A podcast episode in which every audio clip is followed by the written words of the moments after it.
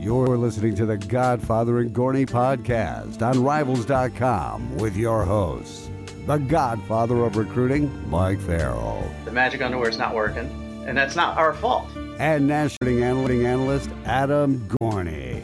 We're like a 1 800 number almost. That's right. Welcome back to another edition of the Godfather and Gorney podcast. My name is Dave Barry, producer of the show. I'm joined by the Godfather Mike Farrell and national recruiting analyst Adam Gorney.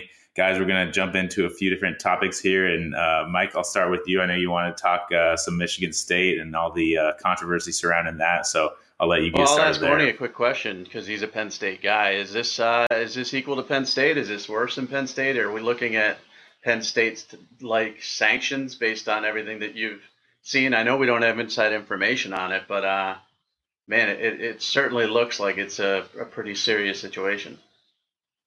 Yeah, no inside information. It's a little different, obviously, because the person at Penn State who got uh, convicted of this was on staff at the time. There was visual evidence of a coach in a locker room. Uh, there was a court case for the coach who was convicted. Uh, there was a, little bit of a different circumstance, but also very similar. I don't know how much Dr. Larry Nassar had involvement with the Michigan State football or basketball program. I don't know what Mark Dantonio and Tom Izzo knew. Um, Tom Izzo has been giving, you know, some answers that uh, didn't exactly satisfy a lot of people. I don't know if Michigan State's lawyers have told him to not say anything. I'm sure he's not going to say anything publicly uh, without the advice of lawyers, but it definitely is becoming a precarious situation for those two guys and other people within that um, administration. The, the the president stepped down, I believe. The AD has retired. Um, and so I don't think this investigation is over. I don't think people are going to let this be over um, because what this guy did was, you know, incomprehensible. Uh, the gymnastics team, obviously, all of that stuff. But the trickle down is what's going to be interesting here because it doesn't seem like the story is over. Uh, and it certainly doesn't seem like outside the lines or ESPN or whoever is up there asking Tom Izzo and Mark Dantonio questions are going to leave until they get the answers that they feel, you know, that they they deserve. So it's going to be interesting. I think there are parallels to the Penn State situation, but certainly different uh, characteristics um, with Jerry Sandusky and uh, you know the involvement of Joe Paterno going to the officials at the school. I don't know how much or how involved Mark Dantonio was in this or Tom Izzo, but it's certainly. Uh, the questions are starting to be asked because it looks like this thing is going to continue for a yeah, long and time. it, it appears, you know, when you see an athletic director step down or, or, or get fired, um, you know, in any sort of scandal these days, uh, that's just the start. Um, so the the curious thing here is, do Izzo and Dantonio survive it? Um, you know, there's going to be an investigation into it. We've just started to learn what's going on, but uh, you know, Magic Johnson tweeted that he, you know, obviously is in support of anybody who didn't say anything or knew about it and didn't say anything should be fired. Uh, and then in another tweet, he completely gave his support to Izzo and wants to work with him to, you know, rectify this situation. I mean, obviously, when your biggest celebrity, uh, you know, whether it's football or basketball, comes out and, and starts talking about firing people, um, I know he's a big supporter of Izzo, but um, I think I think this is just starting. I, I think this is going to affect uh, recruiting down the line. Uh, but my question is, you know, and I really don't know the ins and outs of the Baylor situation as well as, say, an insider would or, or somebody who's an investigative reporter. But Baylor has not been hammered, from from my understanding.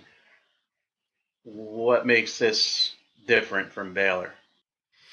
Yeah, and and you know those situations, the Penn State situation, the the Baylor situation, where there was obvious involvement, coaches knew and covered it up, and all kinds of things, um, is, a little different than where we are with Michigan State. No one knows exactly Tom Izzo's involvement. No one knows Mark Dantonio's involvement. And when we say involvement, I think what we're saying is, did Tom Izzo or Mark Dantonio have any inclination that Larry Nassar was doing this or had heard stories of it or did not report hearing stories of it to the president of the school. So I think we're still in the early stages of understanding exactly what they knew if they knew anything and if they failed to report, because that's really what got Joe Paterno the failure to report. Um, even though he went up the chain of command at the school, is that uh, you know that's what really did him in in terms of getting fired at Penn State and you know tarnishing his name. Um, is that he didn't report it to the authorities? He just went up the chain of command at the school, and people felt that wasn't enough. So uh, it'll be interesting to know if they knew anything, if they had if they had heard anything, if there was any inclination of knowing anything, and so that really makes me feel like we're at the super early stages of this, and it's far, far from over. Yeah, and in this day and age, nobody escapes. I don't think, um, you know, obviously we, we we're not political people. I, I don't really follow politics, and I don't discuss politics, but I know in this culture uh, that we're in with sexual assault and Hollywood and all of that stuff. It's just it's going to be one of those things where they're looking for for a fall guy. Maybe you know the the athletic director and president stepping down will be enough, but there's going to be so much pressure as details come out. I think on Izzo and Dantonio. I'm not really sure, and both of those are obviously tremendous coaches. Izzo's won national championship, and Dantonio took Michigan State to the playoff, and is one of the best coaches in college football, but I think there'll be excessive pressure if this becomes uglier. And when you're at the beginning, it's always ugly, but usually it gets uglier. With, with Sandusky, in the beginning it was ugly, and then it got uglier and uglier and uglier, and still things keep coming out. With Baylor, you know, we heard about a few things, and then that just scratched the surface of what was happening there. Um, so and just think about the Penn State situation too, Mike. This was something that had first been reported, I believe, in 99, then again in 2001. And this really didn't start picking up steam until 2010, 11. So for Michigan State people out there, this is really, I think, just the start of this in terms of an investigation and the NCAA getting way more involved and possibly, you know, other authorities getting involved to see if there was some sort of I don't want to say this word cover up, but anything that anybody knew, um, because this is not the first time uh, at a at a major institution, even a Big Ten school, that something like this happened. So expect this to be sort of a years long kind of situation. Um, if if Izzo and Dantonio knew absolutely nothing, then there's then there's nothing to worry about. Um, but you know Izzo's answers over the last couple days that he's in you know involved you know he's cooperated in every investigation and he will continue to um, you know that's kind of been the the party line uh, from that side of it but uh, i'm sure that the, the investigation will be ongoing and very lengthy. Well and you know the penn state situation as well as anybody. There were a lot of people who felt that the ncaa shouldn't get involved with that at all um, but they did. Now again they backed off of some of the sanctions after a few years but they got involved so if there is any inkling of a cover up or, or knowledge, uh, this is why I don't understand what's going on at Baylor, whether that's still an open investigation or not. But th- it was clear that there was, you know, knowledge of, of sexual assaults occurring and not taking the proper uh, actions uh, to remove players from the roster um, and, and report for Title IX and everything else. I, I guess I just don't understand why. You know, I know it was more egregious at Penn State for obvious reasons, but anytime something like this occurs and, and there's any knowledge in the athletic department, everybody who knows it, who covered it up, should be fired, and and there should be penalties, uh, NCAA sanctions. There should be scholarships lost, you know, bowl games, whatever. So I guess it's confusing to me how they went they went in on Penn State, which doesn't confuse me. Um, then backed off the sanctions. You know, it's still, still obviously there were sanctions, but um, they backed off, and now we don't know whether the NCAA is going to get involved or not. I, I, just don't see the difference here. That's what confuses me the most about this stuff. And uh, where's the line? You know, is this criminal or is this athletic? Is this you know, Title IX is is definitely works in conjunction with the police, uh, but there's a separation. There's a university policy for some things, and then there's a police policy for other things, and they don't always mesh. A buddy of mine works in Title IX, and uh, you know, it, it's very very confusing. So I don't know. It, it, that's what confuses me the most. Yeah, I, I, and and obviously I'm not a lawyer, uh, thank God, but um, you know, um, it, it is confusing situations because obviously there was if if what happened at Baylor is true, there is a criminal cover up. Um, just like if uh, you know at Penn State, there you know they brought in Louis Freeh for the Freeh report. There were investigations. There were you know all kinds of things involved. So you would think in a case where a doctor who was uh, I don't know what the right word I'll say abusing uh, gymnastics people at Michigan State uh, many of them uh, that that that you know that's obviously a criminal thing. So anyone who knew of that and didn't report it or didn't uh, you know bring it to light um, would that be a criminal act too or would that be just university policy? So that's something for the lawyers to determine. All i know is that this investigation is far from over. No one's just going to leave east lansing and say that no one knew anything um, a doctor who was abusing women over a long period of time many women those women have come out. Uh, you know, Michigan State's president and athletic director are already gone. I, I find it hard to believe that this thing just stops overnight.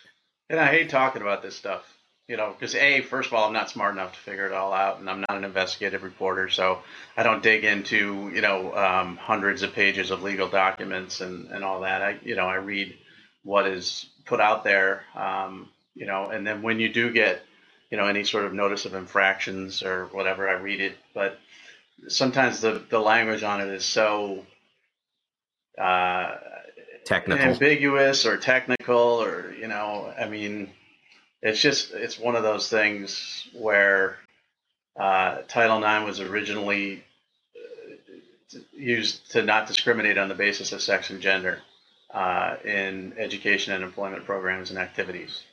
Uh, but then there's the you know, pro- prohibition of sexual and gender-based harassment, sexual assault, sexual exploitation, uh, stalking, all that stuff that that flies in into the picture when you're dealing with a situation like this. So we'll see what happens. I mean, I, I, think again we could be a, a, year away from hearing anything on something like this, but uh, or they could act very very quickly. I mean, how quick did they act on Penn State? Uh, well, uh, from the time that this the Sandus- Sandusky accusations came out to the time of his trial was um, almost almost a decade. But uh, so, but when they fired Joe Pa during the end of, yeah. the end of the season, and the NCAA came in with their sanctions, I believe it was in July. So right. Within eight months, the NCAA just pretty much tried to put the death penalty on Penn State after right he got fired. And, and, the trickle down too, Mike, is Mike McQueary, who reported saying it, will probably never work in college football again. Jay Paterno, who uh, there was no involvement, no, no one ever said in any investigation that he had any sense of this, will never work again in college football. So, you know, those are the things, the trickle down things. Mark Dantonio might be gone. I don't know. Tom Izzo might be gone, but you know, look at his assistants. There are so many people within that university system who could have, who might have known something, might have heard something, might have whispered something, and that's really what got a lot of those Penn State guys is that they something, something, or might have known something, but didn't report it up the chain of command properly, and so those people will all be gone. I can say this from from following the Penn State situation closely, is that they're going to get rid of everybody. They're going to lawyer up and pay, you know, pay you know the people that need to be paid and they're going to move on f- as fresh as possibly can be. So um, you know if anybody knew anything on those staffs I, you know that's going to be part of an investigation that i think will be ongoing. And as you and i know everybody knows everything. People knew uh, this is my opinion of course and and you know this isn't fact but my opinion is everybody knows everything. Um, you know it took so long for the penn state stuff to come out but now we're learning that it, it wasn't exactly a secret. Uh, and so when Outside the Lines comes out and says that, that there's a pattern of widespread denial, inaction, and information suppression, that's not just the president and the athletic director. That means somebody else in that athletic department knew. And, and if Dantonio didn't know or if Izzo didn't know, I'd be very, very surprised. But, um, but again, that's just my opinion. I don't have any facts to back that up, and I'm certainly not trying to, um, you know, invoke any response. I know Michigan State fans are obviously extremely upset, um, as were Penn State fans, as were Baylor fans. Many of them embarrassed by this. Um, there, Draymond Green came out uh, in, in support of the victims, but also in support of any alumni that feel embarrassed by this because it's it's not what you want for your favorite team at all. Um, it's bigger than that, but you know, he said as a diehard Spartan fan and an alumnus and a supporter, I wish those who were affected, touched by it, broken by it, shaken, whatever it did to you, uh, I wish them well in the recovery because it touches everybody in a different way, whether you're a supporter uh, and kills your pride or whether you're a victim and you're going through the things that you're going through. So I thought that was well said uh, from a guy who's usually not well spoken about things. Um, but, you know, anyways, we'll, we'll have to see. But uh, we got more scandal in college football, and, and this is the stuff that you know I just don't like to cover. But we had to address it, obviously. And again, we're probably two of the least knowledgeable people when it comes to stuff like this. Uh, yeah, we're not investigative reporters at all, but uh, it, it's certainly something that's going to be utilized in recruiting as well. As as as horrible as it sounds, there's no doubt from the from the moment that came out that that other schools are using this against Michigan State. That's recruiting. That's negative recruiting that exists and it will never stop. So let's move on to less serious topics. I was trying to find some hot teams. Um, you know, since the early signing period, there haven't been a ton of commitments. No. Because most of them committed. I, I think the number was 91% of FBS scholarship kids committed in the early signing period. So it's been a trickle here and there. So I was going through the conferences to try to find a hot team uh, for each conference. And it was pretty easy to find a hot team in, in, the Big Ten, Nebraska, and we can talk about them in a second, and the ACC with Florida State, with Dennis Briggs' commitment expected to happen today as well. By the time a lot of people listen to this, he should be committed to Florida State. And of course, they just flipped Xavier Peters from Kentucky. Um, but UCLA was the one I got in the Pac 12, Oklahoma with just two commitments since the early signing period was the one I came up with in the Big 12. And, Big and 12, Auburn yeah. had three commitments, and they're the one I came up with in the SEC. There's just not a lot of commitments out there. So Nebraska, though, certainly is hot. They were 60 something. Uh, yeah. Now they're in the top 20 nationally. They're number four in the conference. Prior to, uh, I think, the early signing period ending, they were second to last in the Big Ten. So they are absolutely on a roll with Florida kids and, and obviously getting Cam Jones from Texas as well. And and that's the interesting thing, and that's the Scott Frost connection that I think can continue paying dividends. Is the the previous staff, Mike Riley, looked to go to California with, you know, pretty good success, uh, not tremendous success for the effort that they put in, I thought, but you know, Scott Frost has a lot of connections in Florida. He was obviously wildly successful at UCF and he's you know built a lot of relationships there. And so for him to go down there and get you know Braxton Clark and Miles Jones and especially Dominic Watt and C.J. Smith, that is very very good for them. Um, you know he's you know lock him up and sign him now if, if he could. Uh, and then to go to Texas and get Cam Jones. So we all know Nebraska can't really recruit in state. The region is tough um, because there's just not enough talent to to field those skill positions uh, that he's going to want to run up there and, and the offense that he's going to want to run. But having that success in Florida is huge. Getting into Texas for a D back, a four star defensive back is huge. Um, so he's done a phenomenal job. So, yeah, like you said, it's really been kind of slow. Um, kids are taking visits, but all the kids who haven't committed are, you know, usually going to wait until around signing day, if not on signing day now. Um, with the early signing period that, that, you know, weeds out about 90% of the kids uh, who are already signed. So, you know, he's done a phenomenal job there in only a couple weeks to dip back into places that he knows really well and to get some top kids. Yeah, and, and Taggart is starting to have that momentum that, that I expected early. It was a little shaky at first. Um, you know, there were a lot of kids that I think where negative recruiting was being used, saying he only stayed there for a year, he's not going to stay here. Uh, I thought more kids would gravitate towards Florida State and they would have a really strong early signing period. Um, Jaden Woodbey sort of saved them a bit.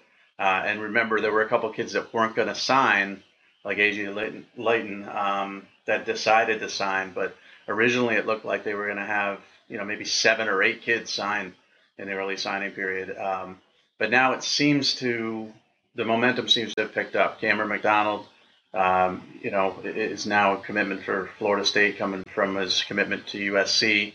Uh, Jalen Goss was added for offensive line help, but the big one is Xavier Peters. I love this kid at Under Armour. Um, I think he's going to be an absolute star. Um, he was one of those kids where I didn't want to overreact. I saw I saw athletically and, and say, okay, this is a five star based on one week because it's a whole body of work type of thing. But his potential is is very very high. His ceiling's very high. Um, and then Dennis Briggs, the defensive end that we've obviously scouted for over a couple years, is supposed to announce his commitment to Florida State. So they're getting the momentum going at, at, at FSU, and uh, I think Taggart's the right fit. They were in the 60s, and now they're ready to jump into the top 25. Yeah, yeah, it's still you know they had a lot of work to do after that, or even after the early signing period when they got Woodbey.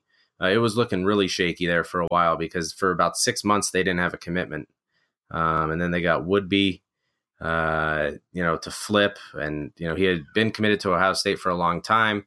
Um, flipped to Florida State after a late visit, got Isaiah Bolden, uh, who I believe was committed to Oregon when Taggart was there, and now you know back at Florida State, uh, and then and then you know has has done really well, flipping Xavier Peters, um, who you who you really like. Cameron McDonald's kind of a flex tight end who should really fit into Taggart's system really well. Uh, gonna get Dennis Briggs, it looks like, and then we'll be fine. Um, only 13 commitments, so a little work to do. 26 nationally. Florida State fans expect them to be in the top five or 10 every year. Uh, I don't think they're gonna, probably not going to get there this year, but uh, you know, usually this first recruiting class, I don't want to say is a throwaway class, but is certainly uh, Taggart will be judged much more on the 2019 class. And so uh, I think from where they were when we've you know said this multiple times, Jimbo Fisher just stopped recruiting and didn't really care who they were going to get uh, to to where they are now. Credit to Taggart, and he's already started on 2019 uh, really really well. So you know Willie Taggart's not going to have a tough time recruiting Florida. He's from there.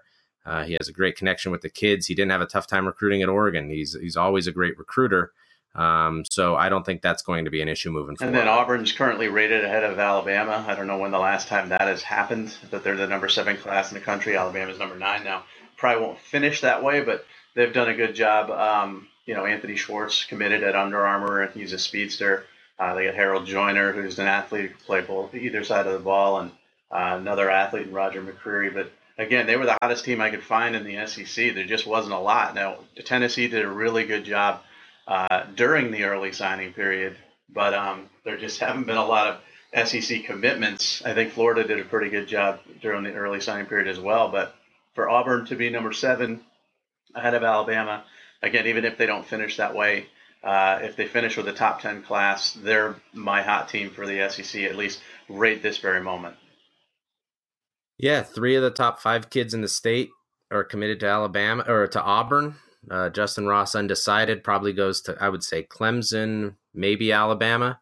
So Auburn is doing really, really well in state. Um, it's just weird. It's it's like a week and a half or a week before signing day, and it just doesn't feel like things are ramping up in a crazy way like they usually do at this time, where you're just constantly chasing kids and kids are flipping and going here and there and everywhere else. It just seems much more mellow and and, and calm down. It, it feels like the early signing period is when all of that happened, right? You know, the week and a half before Christmas, the week and a half right leading up to early the early signing period is when a lot of that stuff happened, but the day of early signing period, which I liked, was you know really went along pretty smoothly. There wasn't a lot of crazy stuff going on, and so I don't know if this early signing period is. I think it's going to become the the the time when people to for them to sign, and this late signing period is going to be for people who really have a problem figuring out where they're going to go. Uh, with official visits moved up now, I think that's going to help kids make decisions earlier. I don't know if it's good for them or not, but um, it just doesn't feel like you know you, you, usually feel about this time that you need to pop a few pills and calm down a little bit, but uh, it doesn't seem like that's happening this time. It just seems like there's only a, a handful of kids that haven't made their decisions at all um, between the early signing period, the All Star games, everything else. Um, there aren't many people left on the board. No, which sort of uh, leads to the, the decision that you're looking the most forward to. I, for me, and we'll skip down to that. Um, it's Justin Ross. You had mentioned him earlier. He had been a Clemson lean, at least by sources, for the longest time.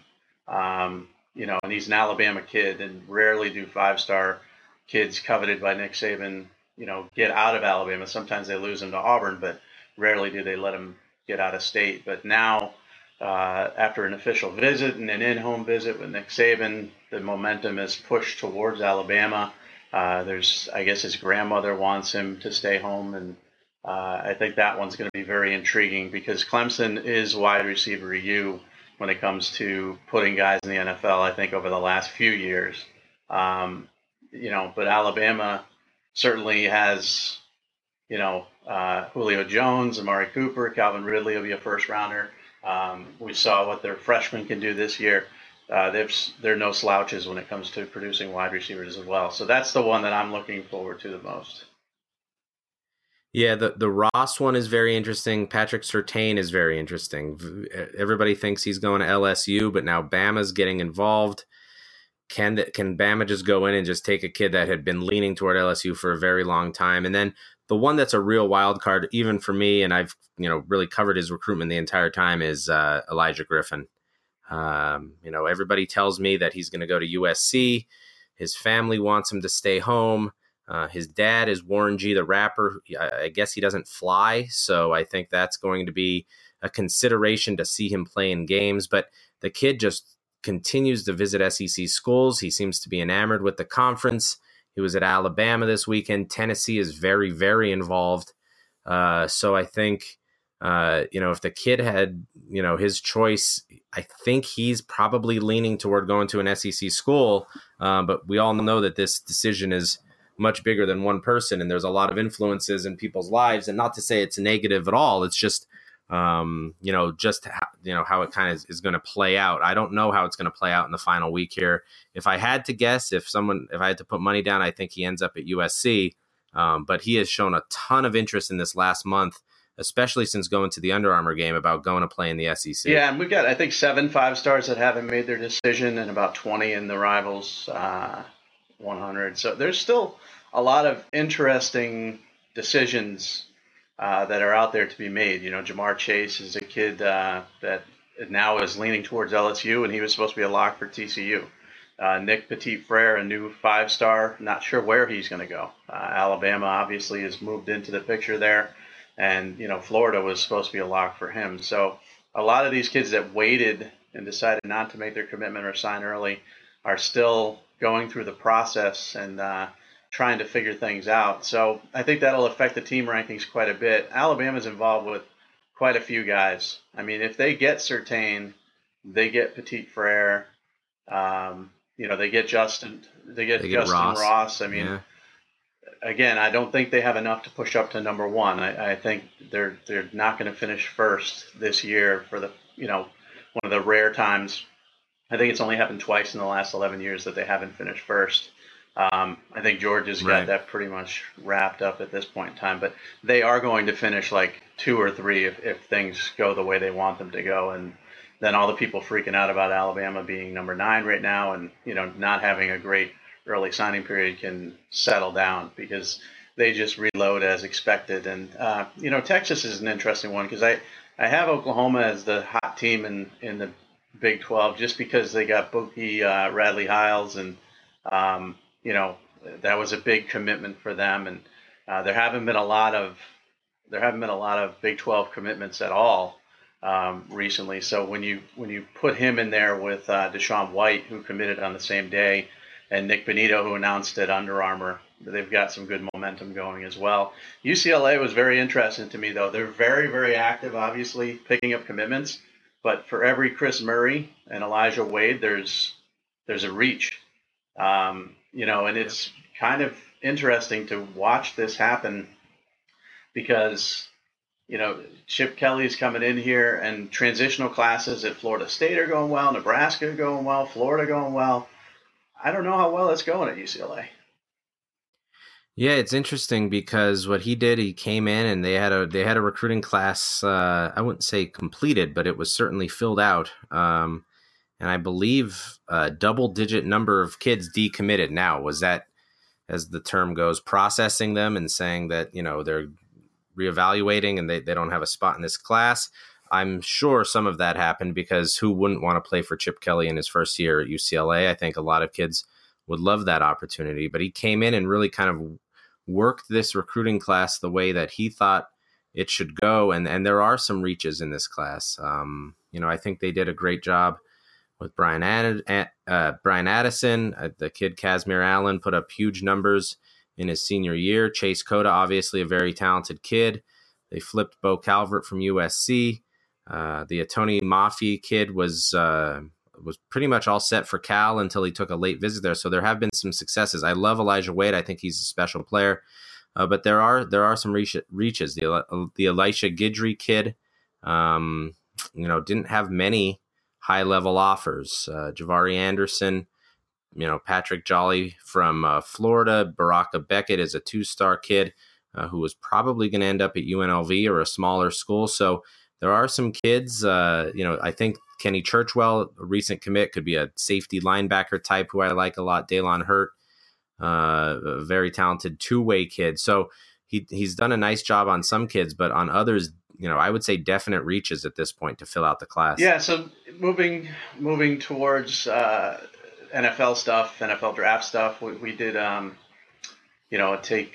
I mean, uh, rival views on uh, who who made the worst decision to come out. You had Kyle Allen uh, from Houston coming out in the draft for no reported reason. I don't understand why he's reason. you know did yeah. that, but it, you know it's similar to Brad Kaaya last year. It's like what why is he coming out? There's no reason to do that.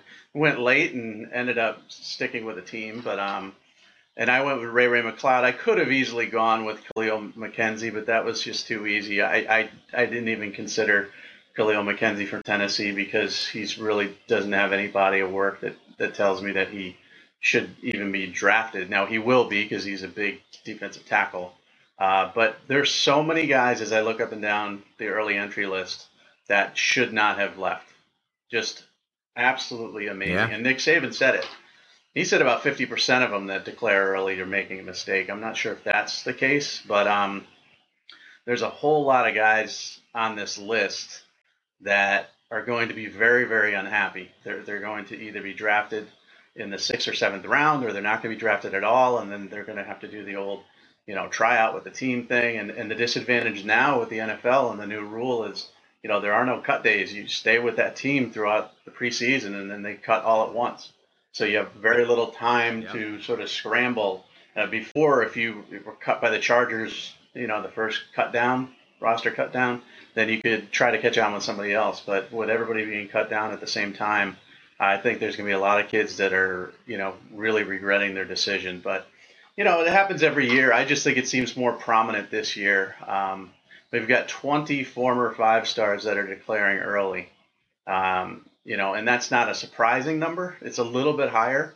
Uh, but for every Josh Rosen who could be number one overall, there's a Ray Ray McCloud or Kahlil McKenzie. So, so are are these? There's this many people getting bad advice. I mean, do they think that there does Ray Ray McCloud, who really has been I would say sort of a disappointment at Clemson. I thought he was going to go in there and be a dynamic player. He's really kind of just been average, I think. Uh, does he think he's a round round possibility? Does he think he can go to the combine and wow so many people? I mean, they get uh, they get know, their projection. Yeah, that's what's I know. I know. So I. I know, and, and they set a record this number. If there's if there's one positive from this, and it's on the backs of a lot of people who are going to be disappointed, it's that kids next year go, I'm not coming out early. This look at look at what happened to this kid or that kid or this kid. This kid's out of the league. This kid's playing in the CFL. I'm going to take my time and, and do it right because 100. I think there's a. I think the number finished at 106. I saw 112 and 114 somewhere. So there are a tremendous amount. So there's only 64 picks in the first two rounds. So you know almost half of that list is guaranteed not to be picked in the first two rounds if it was all just underclassmen. So uh, there are a lot of names on this list. Uh, I picked Kyle Allen, who lost his job to, uh, you know, at Houston this year. He's already transferred. Uh, you know, if if if if he's thinking anything, it must be that a fresh start in the NFL, just latching onto a team and trying to prove himself that way. But Ray Ray McCloud and Deon Cain are coming out. You know, are they are they both first round picks? Kahlil McKenzie really hasn't done a whole lot at Tennessee, and his dad's the general manager of the Oakland Raiders. Why why is he in a rush to come out? So there's just a lot of kids who you know scratch your head. Uh, Lamar Jackson's a guy you mentioned. I I don't have a problem with him coming out. I think he can you know, be a first round draft pick.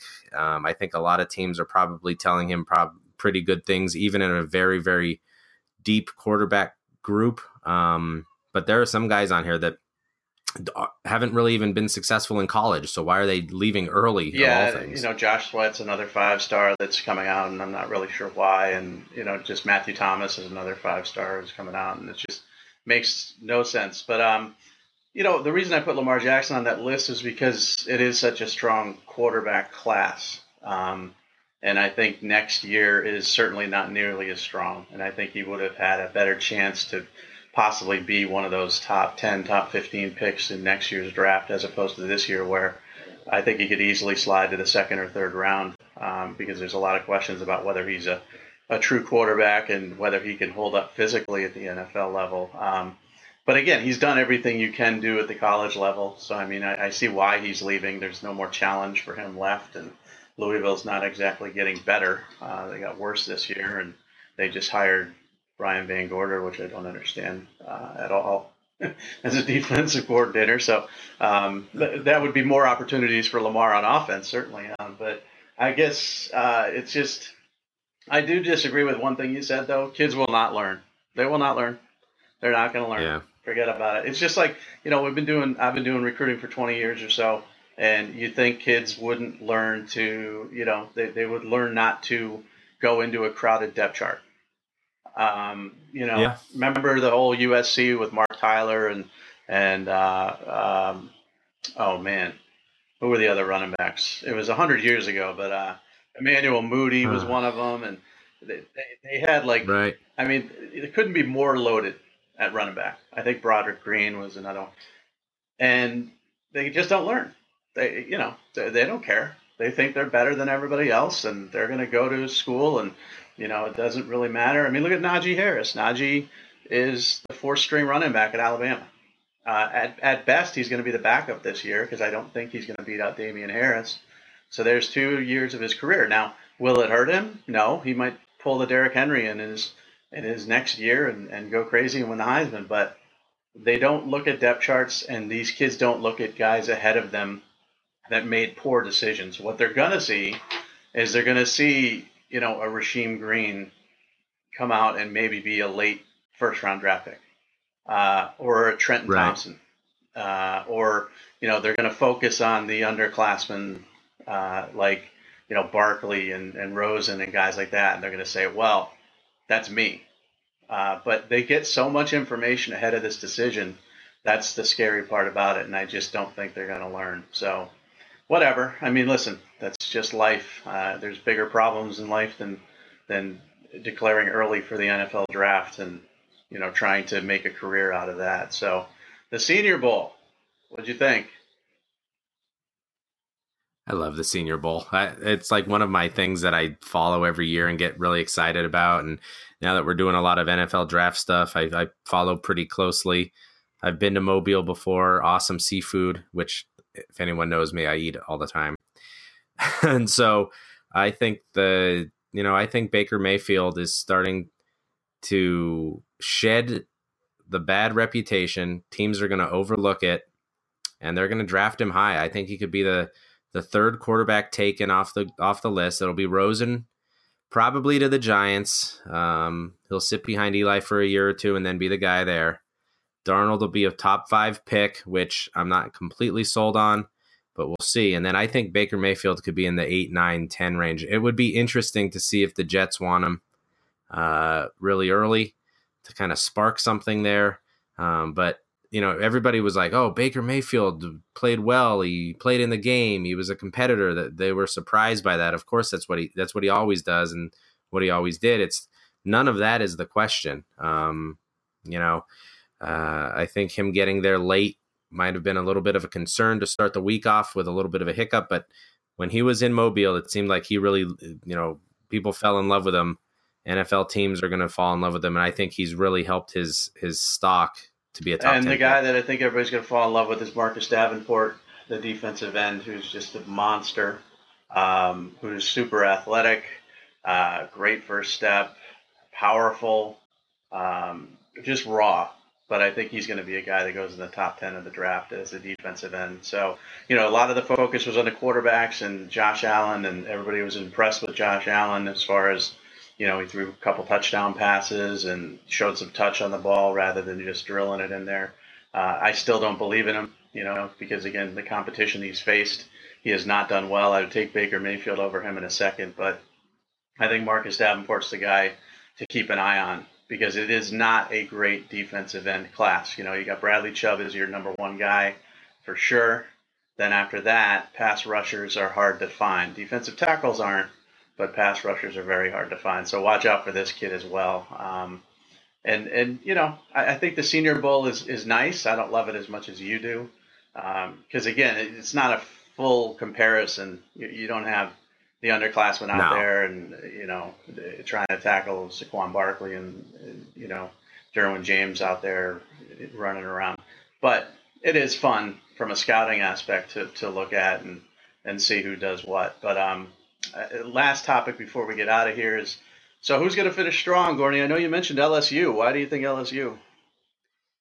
Yeah, I mean, if, if things fall into place for LSU, they could they could finish really strong. Um, I'm not sold that it's going to happen, but it certainly could. If they get Surtain, that's one five star. Ja'Marr Chase, who a lot of people thought, like you said, was going to go to TCU, that could be another one. Um, and so I think that that's two guys right there in the top whatever, uh, wherever Ja'Marr Chase is ranked. Um, that that that could be good for them. The problem with me picking LSU is that they can completely tank too. Um, if Surtain goes to Alabama and Ja'Marr Chase has second thoughts and goes back to TCU or goes somewhere else, uh, it could look really ugly for them. Um, but uh, Ja'Marr Chase is 67th in the country. Uh, but I'm going to go with LSU having a having a nice close. Um, I think Florida State will probably have their fair share of guys that they close strong with. Um, and then I think USC could have a, a pretty good close. Julius Irvin, who I absolutely love at safety, he's moved up into the top 100. Uh, is probably going to go to USC this week. Um, you know, I think uh, Oregon might have us have a pretty strong. You know, Elijah Griffin is going to probably go to USC. So, uh, you know, I think USC, LSU are the two teams to watch heading into signing day. Also, Texas A&M, especially if they get Jaylen Waddle, which it looks like it's going to happen. Uh, that's a five star receiver who I think could have an. I'm going to show you how to do there. this. Ready? Because this is the answer. The answer for the last ten yes. years. I, I think Alabama is going to close strong, and I think USC is going to close strong. I think that those two programs are going to yeah. push their way up the rankings. Right now, one of them's ninth, one of them's eleventh. I think they'll both be in the top five before all is said and done. That's why I get paid the big bucks. That's why everybody listens to everything I say.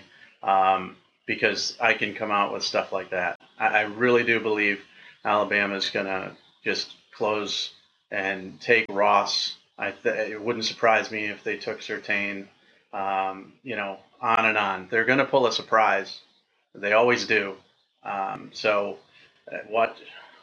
If they get Surtain, Petit, uh, I don't know how the numbers would work out, but if they get Surtain, Petit-Frere, Ross, and Elijah Griffin. They would have to be, I would imagine. I don't think they'd be number, number one, one, right?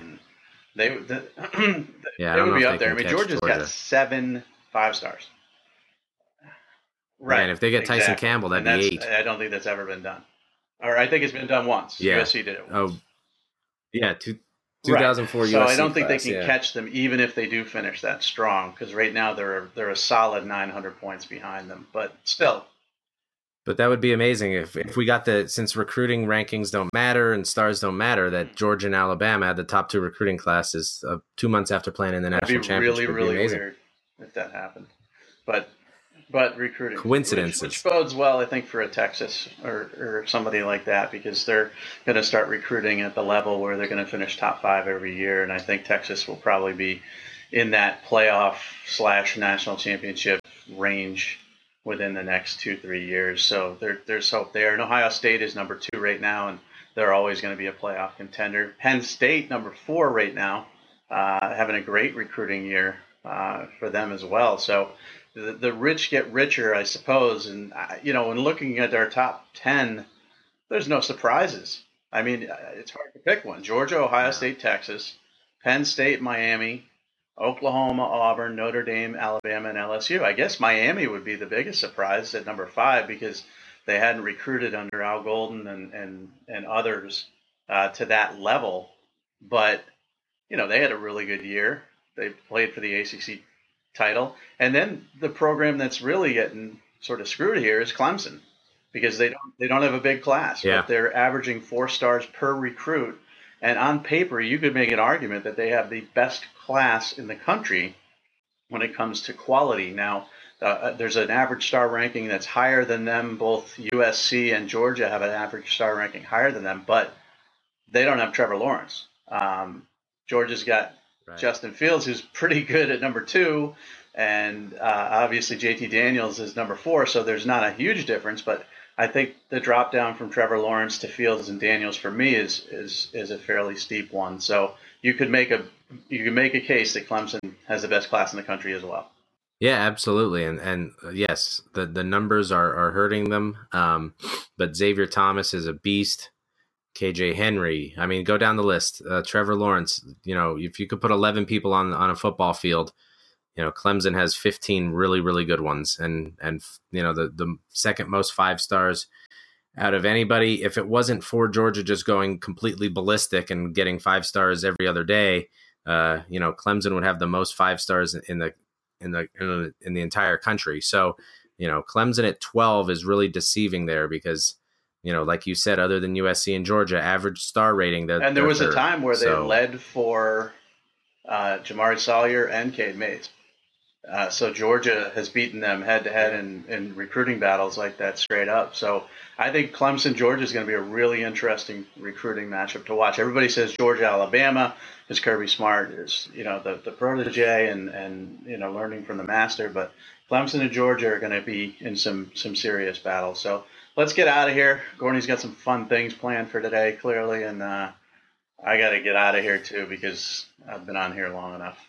All right. Well, we'll see you guys again next week. We'll talk uh, more signing day as we as we inch closer to that. So, for Adam Gorney, he is on Twitter at Adam Gorney and Mike Farrell at Rivals Mike. I am Dave Barry at Real Dave Barry on Twitter. We will see you guys again next week.